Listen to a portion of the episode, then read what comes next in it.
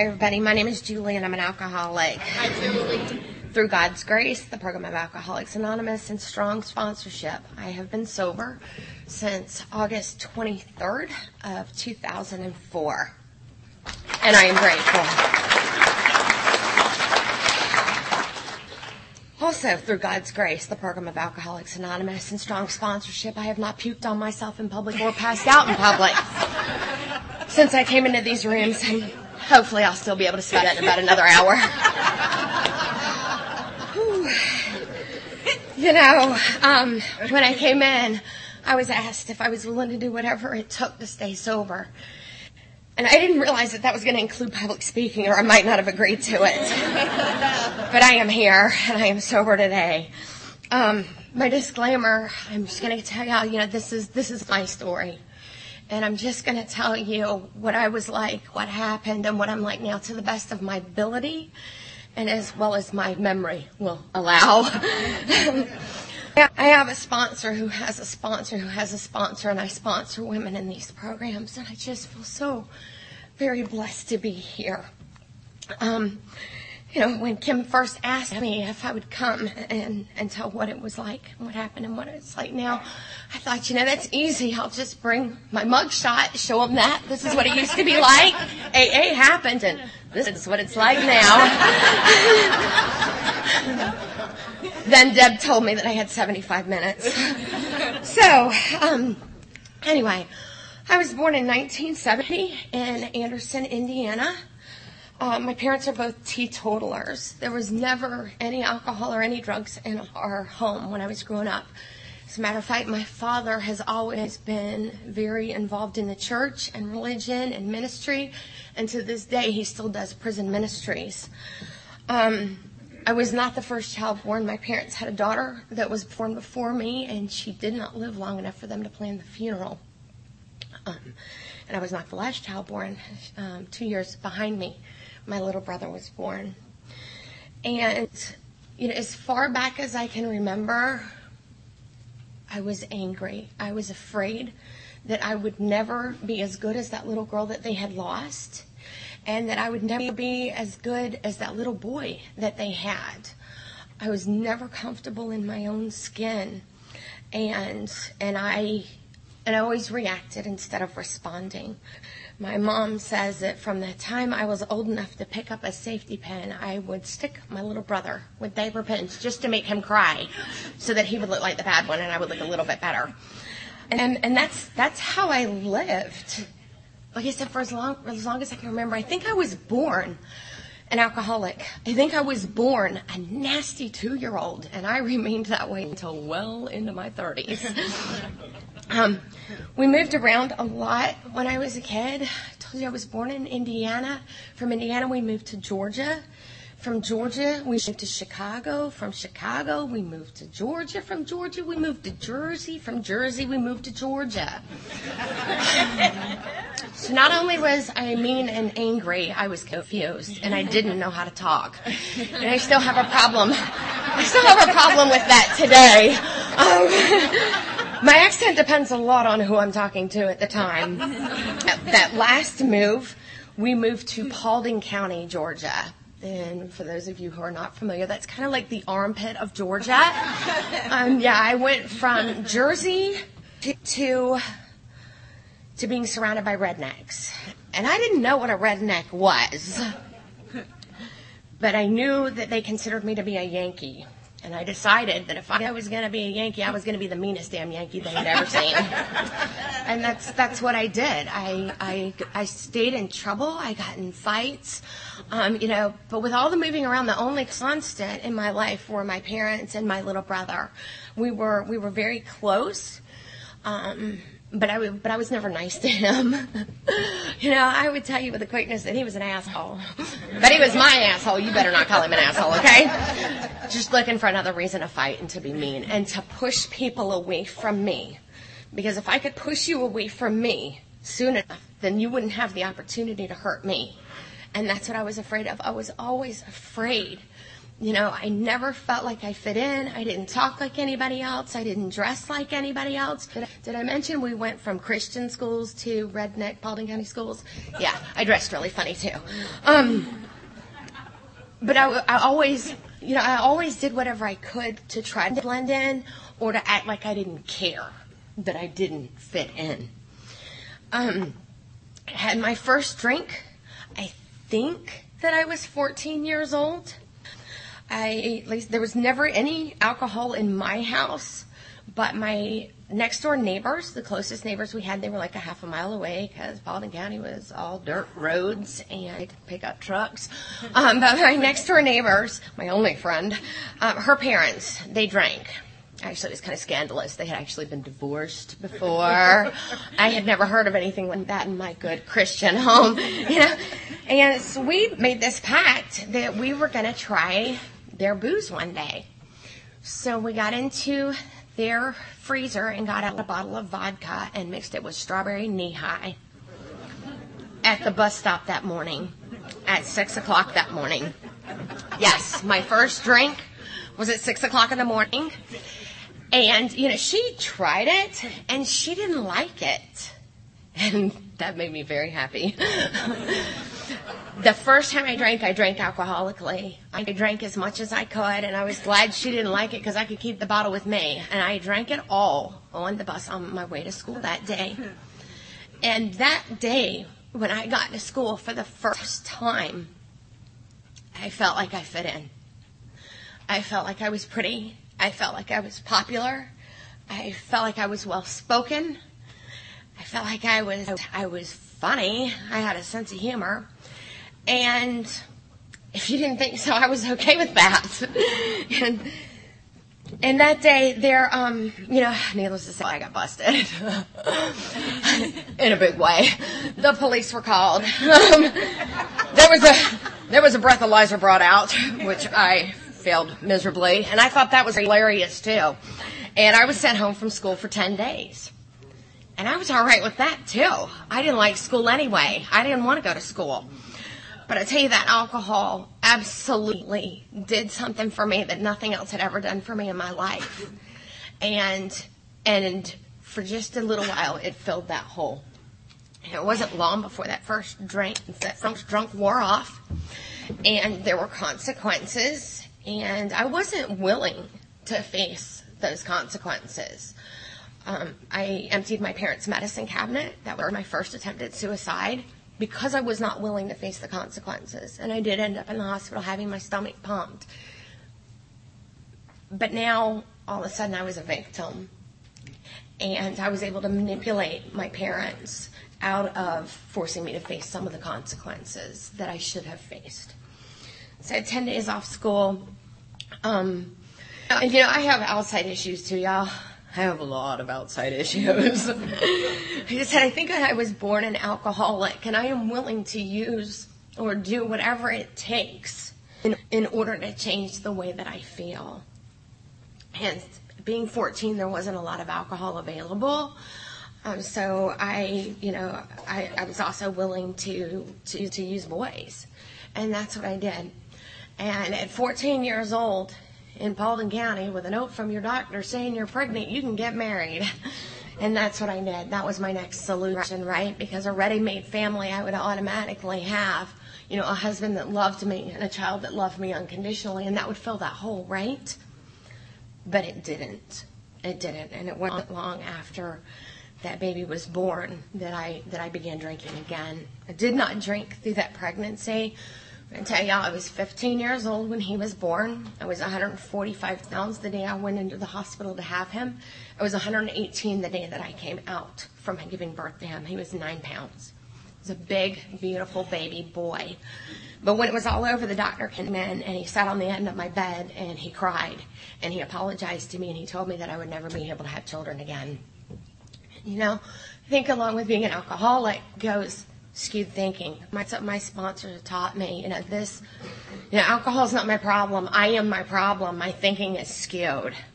And when that doctor told me I'd never have kids again, I thought, woohoo! No more consequences to bad behavior with boys. And so I was okay with that. And that that marriage didn't last. I know that surprises y'all. It didn't last. Um, but that gave me reason to drink again, right? And that gave me reason to play the victim card. And and that's what I did, and I began to drink a lot. I was, um, by the time I was eighteen years old, I had a job working in a bowling alley, and at eighteen I couldn't drink, but I could serve alcohol. And if you're serving alcohol, the bartender automatically assumes you're old enough to drink. Let me tell you guys, you might be an alcoholic if you go to work one night, wake up the next day in a hotel room with strangers. And when you get to work the next day, you find out you've run up a two hundred sixty-five dollars bar tab over the night that you don't remember. Yeah. Um, but, you know, the only consequence to that was I had to pay the bill. They didn't even fire me. Woohoo! I could do that. And so that's what I did. Um, at eighteen years old, I found another hostage.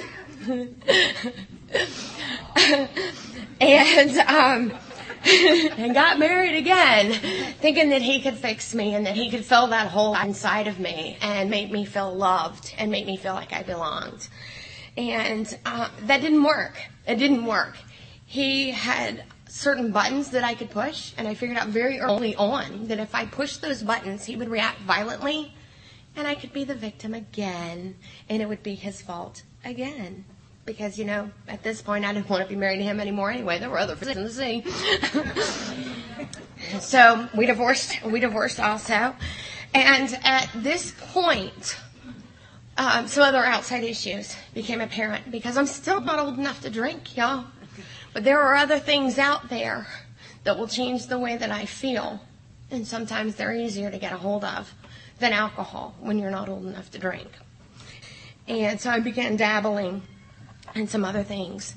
And that was a very vicious, very rapid downward spiral. Um, I remember calling my mom and, and telling her, you know, that I have a problem and I need help. And, and I don't know what to do. And she said, you, it was funny. She was in one of our sister programs at the time. And she said, I'm sorry, I'm, I'm helping myself right now and I can't help you. But I will, I will take your son. And I will take care of your son. And so that's what she did. She took my son. And for that, I'm I'm very, very grateful that he didn't have to live the life I was living at that time. Um, you know, my thinking is skewed, y'all, but I'm not stupid. I found an older man with a job and a car.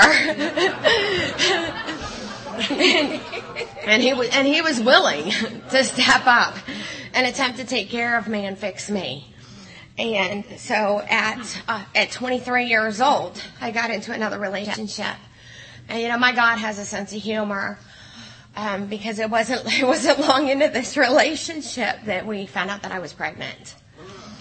And you know, I knew I had a problem, and he knew I had a lot of problems. So we decided to go to the doctor and have have.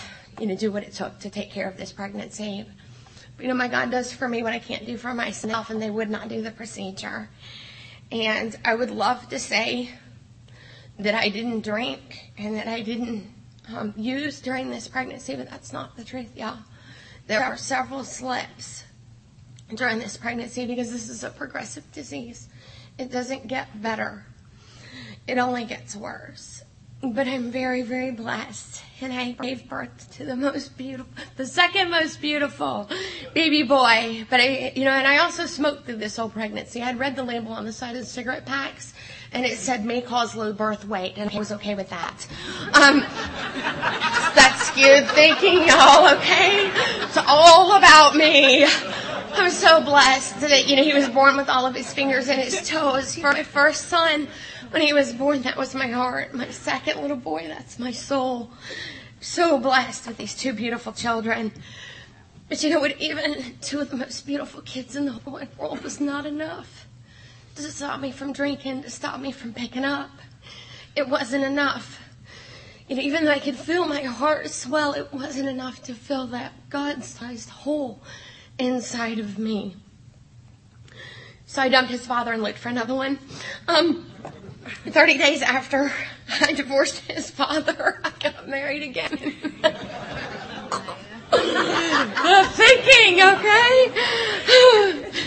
I know y'all are going to be really surprised to find out he left me, but, um, you know, for years I thought that he left me for a younger woman. I only recently came to this realization. He probably left me because I was an alcoholic asshole.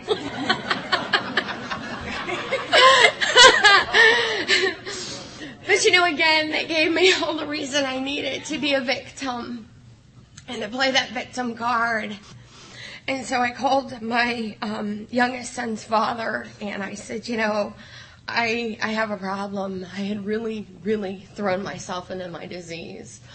Um, and, and I said, I have a problem, and I can't take care of these children. Will you please come move back into the house so that they don't have to change schools, so that they don't have to lose their friends, so they don't have to move. Will you please come move back into the house and take care of them? Y'all see me being a victim again, right? Being a martyr, martyring myself for my children. But he was willing to do that. He did. He came and he moved back into the house, and I, I went to the streets of Atlanta. Poor pitiful me, no place to live, no job, nowhere to go, so I'll just go live in the middle of it all. Um, and that's what I did. You know, there were bootleggers within walking distance of the abandoned cars that I slept in. Um, there were also lots of other things that could be gotten a hold of. And, you know, in order to feed my disease, I threw away every principle, every moral that my parents had ever taught me. In order to feed my disease, I have found myself willing to stand on the corner and sell every principle, every moral that I had ever been taught. I threw away everybody that ever loved me, including my children, in order to feed my disease. And that's what I did for several years.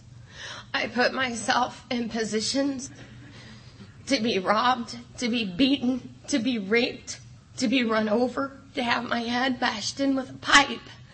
And every time any one of these things occurred, the, the only thought that went through my mind was that it would hurry up and be over with so that I could feed my disease.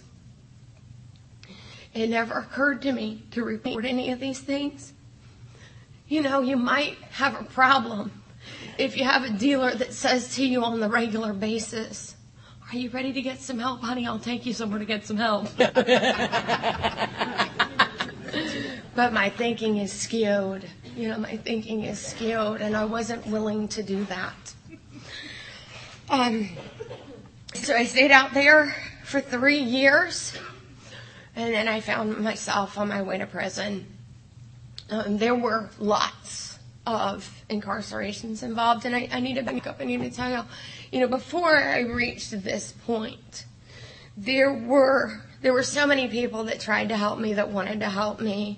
You know, my parents tried to get me involved in church. I got baptized.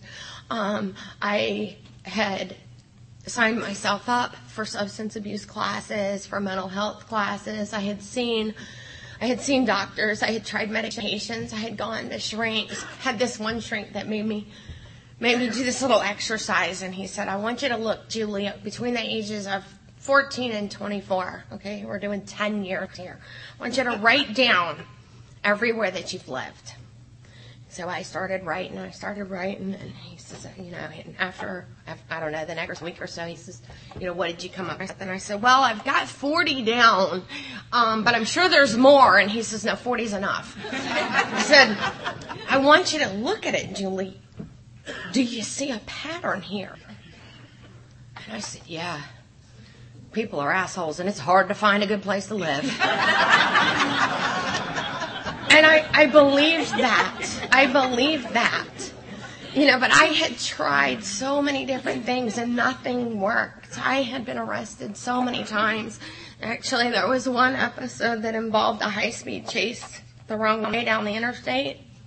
Helicopters, dogs, and I'm pretty sure an episode of America's Dumbest Criminals. But none of that was enough. None of that was enough to to stop me. You know, I wanted what I wanted when I wanted it, and nothing was going to get in my way of feeding my disease, because that was the only thing that for just a moment felt like it would fill that hole inside of me. But it was such a vicious cycle, y'all, because it never stayed that way. It was momentary, you know, and it got to a point where it didn't matter how much I did. It didn't matter how much I drank. I could drink enough to go to sleep. I could drink enough to stop my hands from shaking, but it, it wouldn't, it didn't do what it used to do for me anymore. So, um, yeah, eventually I went to prison. I spent a year in prison in one of Georgia's three women's prisons. And while I was there, they had man, they had um, A A meetings and N A meetings. And you could go to one of each once a week, and for that you could get fifty pick points. So I went to two meetings a week every week while I was there, and I got pick points, and I got out. And when I got out, it never occurred to me to go to A A on the outside. It just didn't even occur to me. Um, and I'm going to tell y'all, I only stayed home for thirty days. My daddy had built me this wonderful apartment above the garage. You know, my parents let me come home. My oldest son was there. My youngest son was able to come for visitation. This is a progressive disease, y'all. And a relapse doesn't start the day that you pick up. It starts before that if you're not doing any kind of spiritual maintenance. I was out of prison for a month before I relapsed. And I was back on the streets for only thirty days when I found myself standing on the corner, willing to sell all my principles, my morals, my values, waiting to be beaten, to be robbed, to be raped, to be run over, and have my head bashed in with a pipe. And I don't know why, but after thirty days out there, I went to this church. Church was closed. In the hood, they close at dark. But, you know, I didn't know where to go. I didn't know where to go. I had been raised in a very religious home, so I went to church. And I got on my knees, and I said, God, I can see it coming. And I'm not really afraid of dying, but I'm so afraid that I'm going to live like this for a very long time. Please help me. Told y'all my God has a sense of humor. Two of Georgia's finest picked me up an hour later.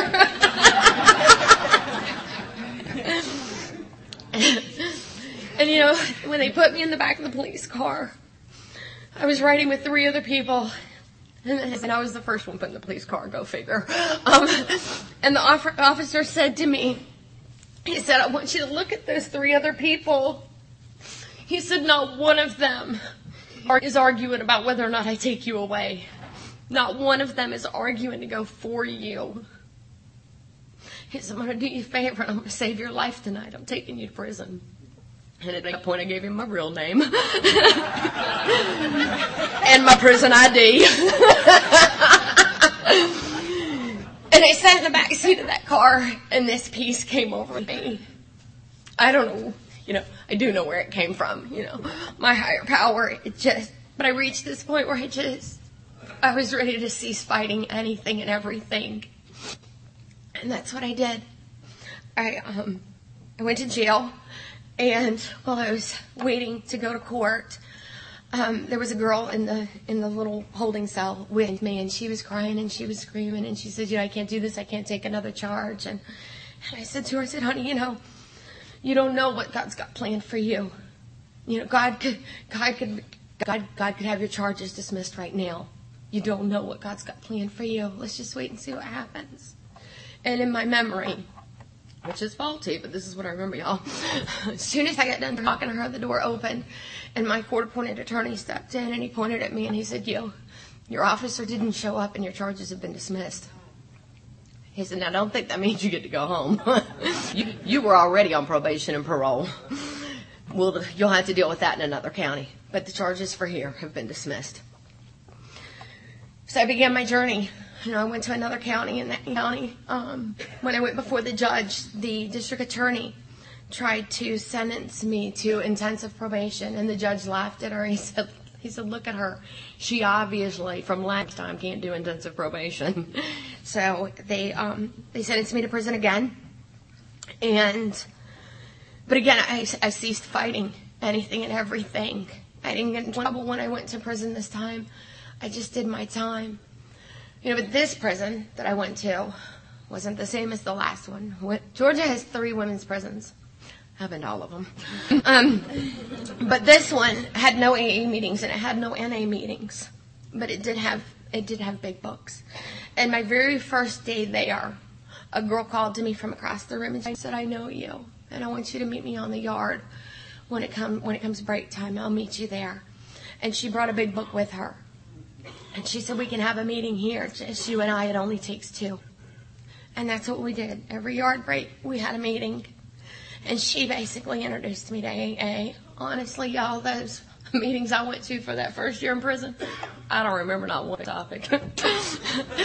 But sitting with her, she introduced me to A A. And I was able to find, I was able to, to keep that peace. And I was able to continue to cease fighting anything and everything while I was in, in prison, doing those meetings with her. Um, I did a year, and then I was released to go back home to my parents. And... trying to remember my sequence of events. Um, I was sentenced to go to mandatory substance abuse classes, and I did those. And while I was in those classes, you know, I just wanted to know how not to pick up again. I just wanted to know how not to drink again. And so I went, I went to them regular, and I was sentenced to go to twelve. That's three months. And I remember at one meeting, the guy doing the classes said, "You know, guys, I know that most of y'all don't want to be here." He said, "The truth is, three out of four of y'all aren't going to make it anyway. He said, I know you don't want to be here, and I know you're doing lots of stuff. You're paying fines. You're paying fees. You're going to classes. You're going to meetings. You got to have a job. You got to report." He said, "It's tough stuff, and it's hard, but you're way up here." He said, "Pretty soon you're not going to have to go to these classes anymore, and you're not going to have to report anymore or pay any fines or pay any fees." He said, "But if you don't find something to fill those spaces, you're going to drop way down here, and then you're going to drop even lower, and then you're going to be right back out there. You need to think about what you're going to do." And so I went up to him after the meeting, and I said, "Tell me what to do. I don't know what to do, but I know that I can't go back out there." And he smiled, and he put his arm around my shoulder, and he said, "Julie, have you thought about A A?" I hadn't thought about that since I got out of prison. I said, "Okay, I'm going to go to A A. So I went home, and I told my parents, I'm like, "I got to go to A A. I don't know where to go to. How do I go to A A? Where do I go to A A?" And my parents, my mom, she put her arm around my shoulder, and she smiled at me, and she said, "Julie, honey, that church you became a member of twenty-five years ago, they got meetings twice a week." Hey, so I'm going to go to A A. And that's what I did. And when I came into these rooms, y'all, I was so scared of you guys. You were dressed so nice. You smelled so good. And you were so well-spoken. I was absolutely terrified. Yeah, but there were a couple of crotchety old-timers that would catch me after the meeting, and they would say, "You keep coming back. Keep going back. Did you get a sponsor yet? You need to get a sponsor." And so eventually I um got some courage, and I went up to the one lady in our rooms. Y'all all know that lady, the one that kind of like glides in. And she has the glow about her and the smile. And I asked her to be my sponsor, and she looked at me, and she smiled that smile at me. And she said, "No, honey, I've got too many sponsees, but here's Susie." And Susie was a Nazi, y'all. I knew that. I didn't know much, but I knew that Susie was a Nazi. But I was too terrified to run or, or say no. So I just stood there, nodded, and she asked me, she said, "You know, are you an alcoholic?" And I said, "No." And she said, she kind of, she balked for just a moment. And she said, "Well, are you willing to do whatever it takes to stay sober? Are you willing to do what I did?" And I said, "Yeah." If I'd known that included public speaking. But you know, she taught me that I am an alcoholic. Alcohol's not my problem. My thinking is my problem. I am an alcoholic. And we began our journey together. And I began working the steps.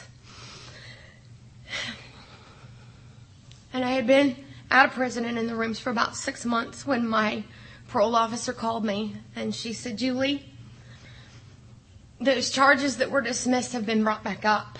Your co-defendant has gotten in more trouble, and they're throwing the book at him. And because you're a codependent, you're going to be charged with the, with those old charges. Whatever you do, don't go out this weekend. Don't get caught this weekend. And on Monday morning, to go hire an attorney. Am um, I thinking sco- skewed, y'all, but I ain't stupid. I hired that one that got me off before. But, you know, at this point, again, I had ceased fighting anything and everything. And I, when I went to court and the judge laid the charges out in front of me, he said, how do you want to plead? And I said, you know, Your Honor, I'm practicing a program of recovery today.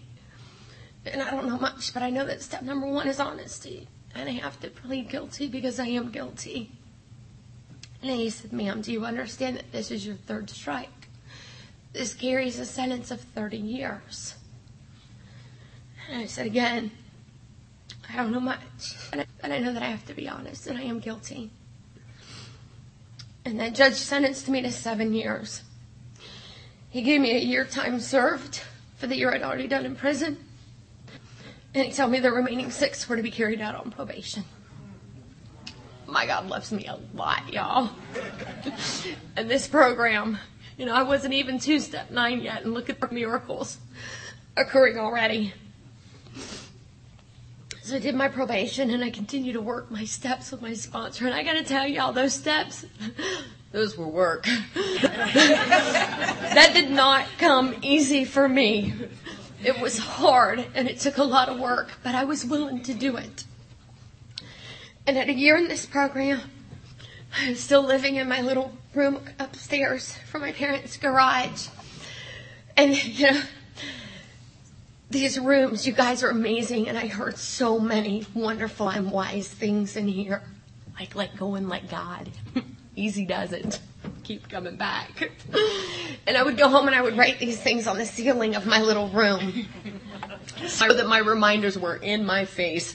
Did I mention the ceiling was only six foot above my head? Yeah, in my face. And one night I was up in that little room. Oh, and I was, at this time I was employed by my dad because I wasn't really employable either, y'all, with my history. I worked construction, installed shutters, did remodeling, and so I was tired at night. And one night about three o'clock in the morning, my mother called and she said, I need you to come over here. And while that was a little weird, I could hear the tone in her voice. And so I ran down my stairs and out my door, across the driveway, through the door, through the basement, up the stairs, up the stairs, and I flung the door open. And there were two police officers standing there. And I turned around and tried to go back down the door. And my mom looked at me. She grabbed my arm and she said, no, Julie. She said, these officers are trying to tell me that your little brother is dead. Yes, this is a family disease. My little brother committed suicide with a blood alcohol of point two seven. There are some things a lot worse than going back to prison, and if I could have changed that and had my brother have the opportunity to get what I've gotten from these rooms, I'd go back to prison in a heartbeat. We in these rooms today, y'all, we are the lucky ones. We are the blessed ones, the very fortunate ones, because most alcoholics don't survive this disease.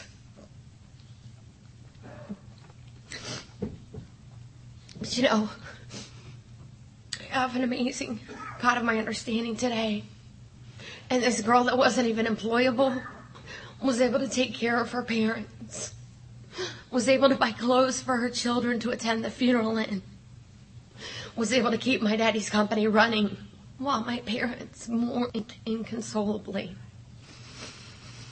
And I was, and I was able to keep the household together. That, too, is a miracle.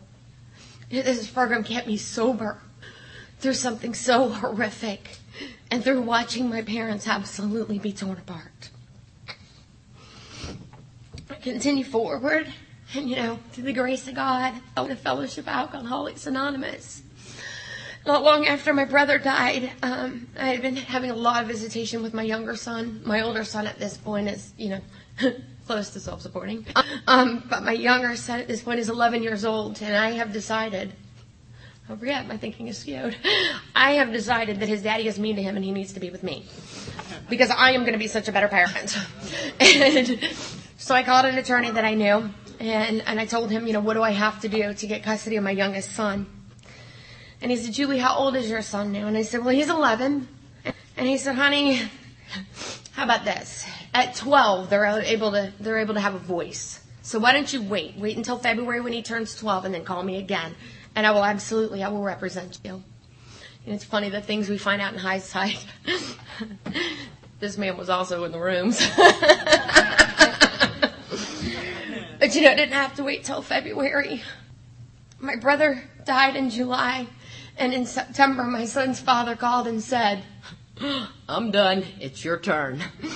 And my youngest son came home to live with me. Again, the promise is coming true. And I was able to be a mother to him.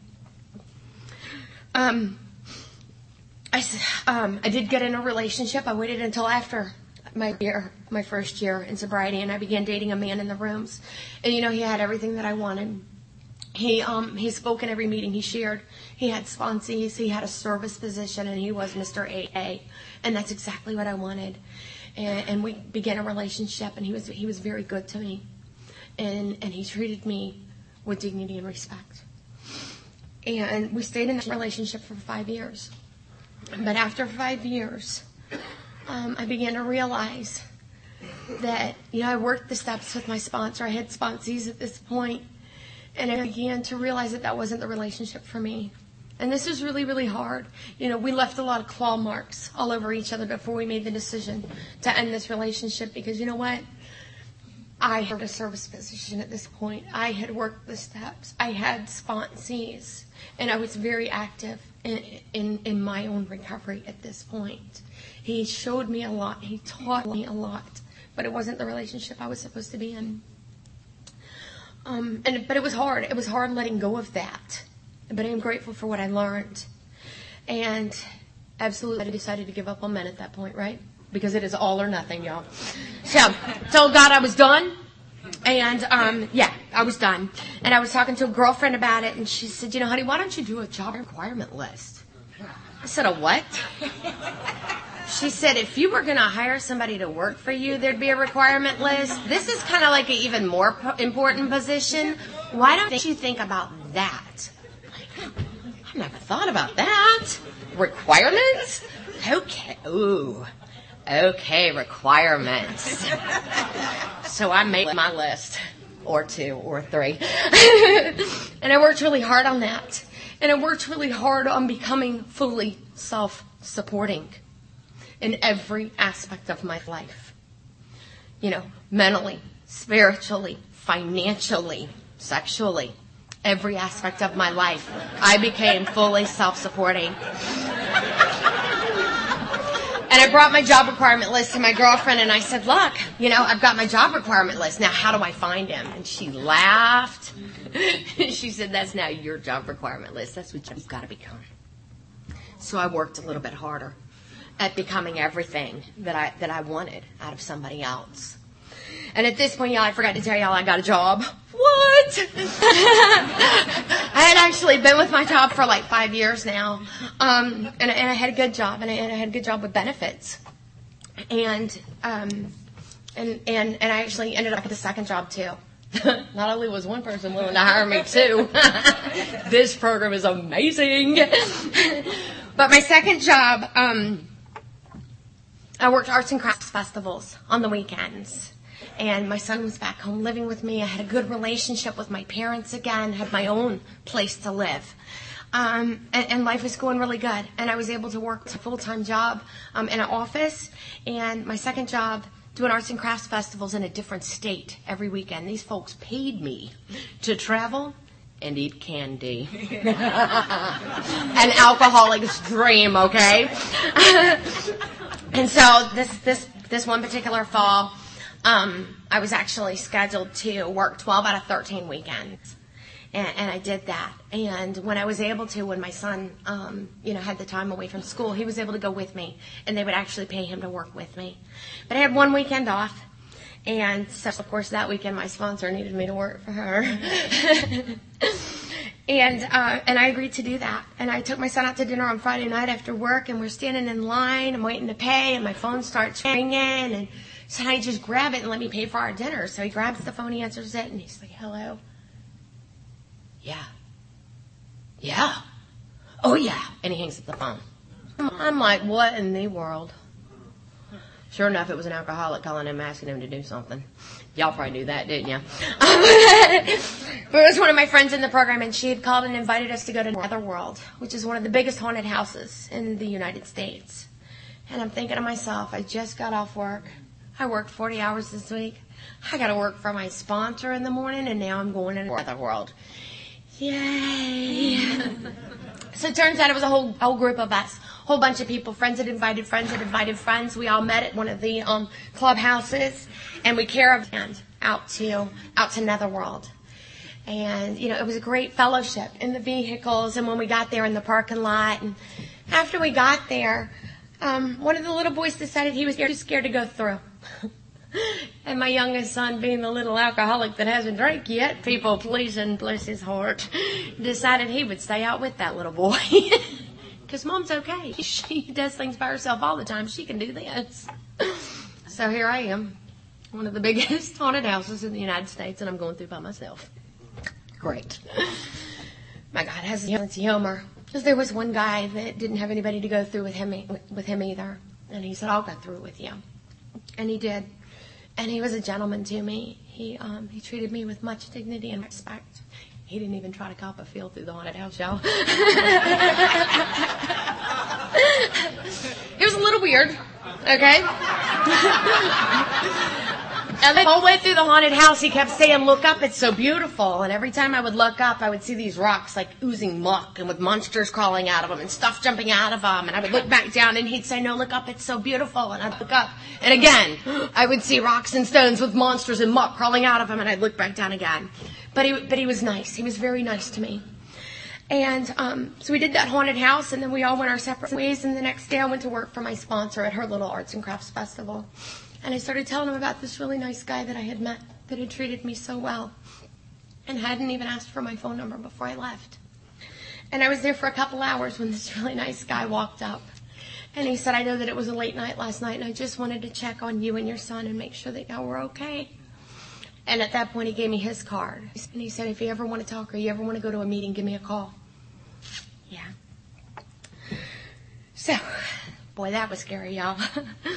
I didn't even call him until I was safely on my way out of town, headed to another state. I waited a few weeks before I made that phone call, and I talked it over with my sponsor first. And then I did. I called him, and we had a wonderful talk for about three hours. We talked about the program. We talked about sponsorship. We talked about service positions. And I finally got brave, and I finally asked him. I said, well, and we talked about our jobs. And um, I told him what I did for a living. And where I was headed, and I was going to sell candy, and he told me that he was a stonemason. And I said, oh, that's why you wanted me to look up to see the stonework. And he paused for a minute and said, no, silly, I wanted you to look up so I could see your beautiful face. Yeah. Done.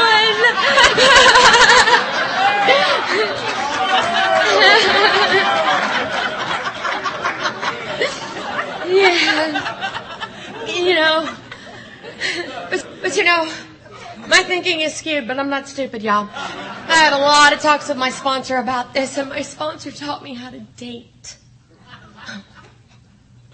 Who knew? She taught me how to date and how to act like a woman of dignity and respect and allow myself to be treated like a woman of dignity and respect. And we actually met exactly seven years to the day. Not from my sobriety date. That's the date that I came in searching for a solution. We met seven days to the day from the last time I went to prison, from the last time I had actually fed my disease. And we agreed to wait more than a year before we got married after he proposed to me. And so that's what we did. You know, and I worked with my sponsor throughout this whole thing, and he got to know my sponsor.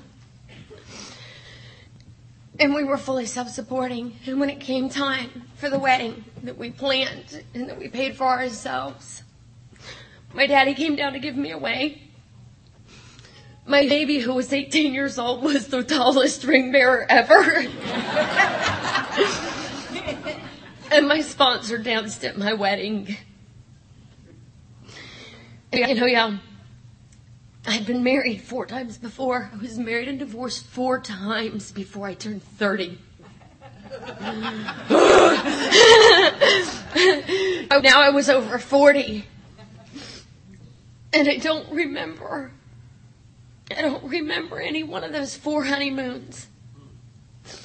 But I remember every moment of this wedding. And I remember every moment of this honeymoon. And it was the most beautiful wedding and the most beautiful honeymoon ever. As I were headed off on our honeymoon, he has two children also, y'all. I'm very blessed to be a stepmother today, too. Not only do I get to be a mother, I get to be a stepmother. Would have never dreamed that was possible. But because we do act like adults today, we had children we had to drop off before we went on our honeymoon. And so we did that. We dropped them off, and then we found ourselves heading into Florida probably at about three in the morning, and this is on a Saturday night. And there was um there was definitely a speed trap going on. And in this particular spot in Florida, you go across a bridge, and there were blue lights flashing on both sides before the bridge, both sides after the bridge, and the water under the bridge, there was a beautiful full moon shining down on it, and I looked at it, and it took my breath away for just a moment. And I grabbed my husband's hand and I said, Steve, this is the return to sanity. This is it. It's three o'clock in the morning and I'm not drunk. I'm not riding dirty. My car's not stolen. I've got insurance. And I'm exactly where I'm supposed to be, and I am spiritually fit. And all of that is a result of this program, y'all. All of that is a result of this program. I'm so grateful and so blessed to be here. You know, one of the little sayings that I had written on the ceiling in that little big, in that little apartment was peace. It doesn't mean to be in a place where there's no noise, trouble, or hard work. It means to be in the midst of those things and remain calm in your heart. I didn't get that when I wrote it up there. And today I get that, y'all. Um, the last couple of years have been really hard. I have a wonderful husband who has stood by me. I have wonderful sponsees who have stood by me. I have a wonderful sponsor who has helped me. I've had some health issues. And in two thousand fifteen, January two thousand fifteen, I had to have four surgeries done. But at that point, I had been with my company for eight years. That's a miracle. And and I had actually saved up vacation time, and I was able to take time off work to have these surgeries done. And a week after my surgery, I had some complications, and I ended up in the E R. And I went to my work, and I said, you know, I'm going to have to have an additional week off. And they said, no problem. You take that week. You take the time that you need. My God has a sense of humor, y'all. I went back to work on February the second. I didn't think I was ready to go back. I still was really struggling to recover. And that's okay, because my boss fired me on the spot before I ever got clocked in. Y'all want to know another miracle of right living and being spiritually fit? The state will pay you not to work. It's called unemployment. Who knew? And so, and so I was able to take an additional four weeks worth of work and to recover, or at least to begin to recover. And I actually managed to get a better job with better benefits. Um, but you know, it wasn't long before my husband and I realized that I wasn't that I wasn't really getting better, and that something was wrong. And so, um, in June of last year, I had to have another eight surgeries done. My body had rejected some of the first ones that were done, and some of the others had just, you know, just not held. So I had eight more surgeries done in June, and this new company that I had been with for just over a year, they paid me to recover. They paid me to stay home for nine weeks and to do what I needed to do to take care of myself.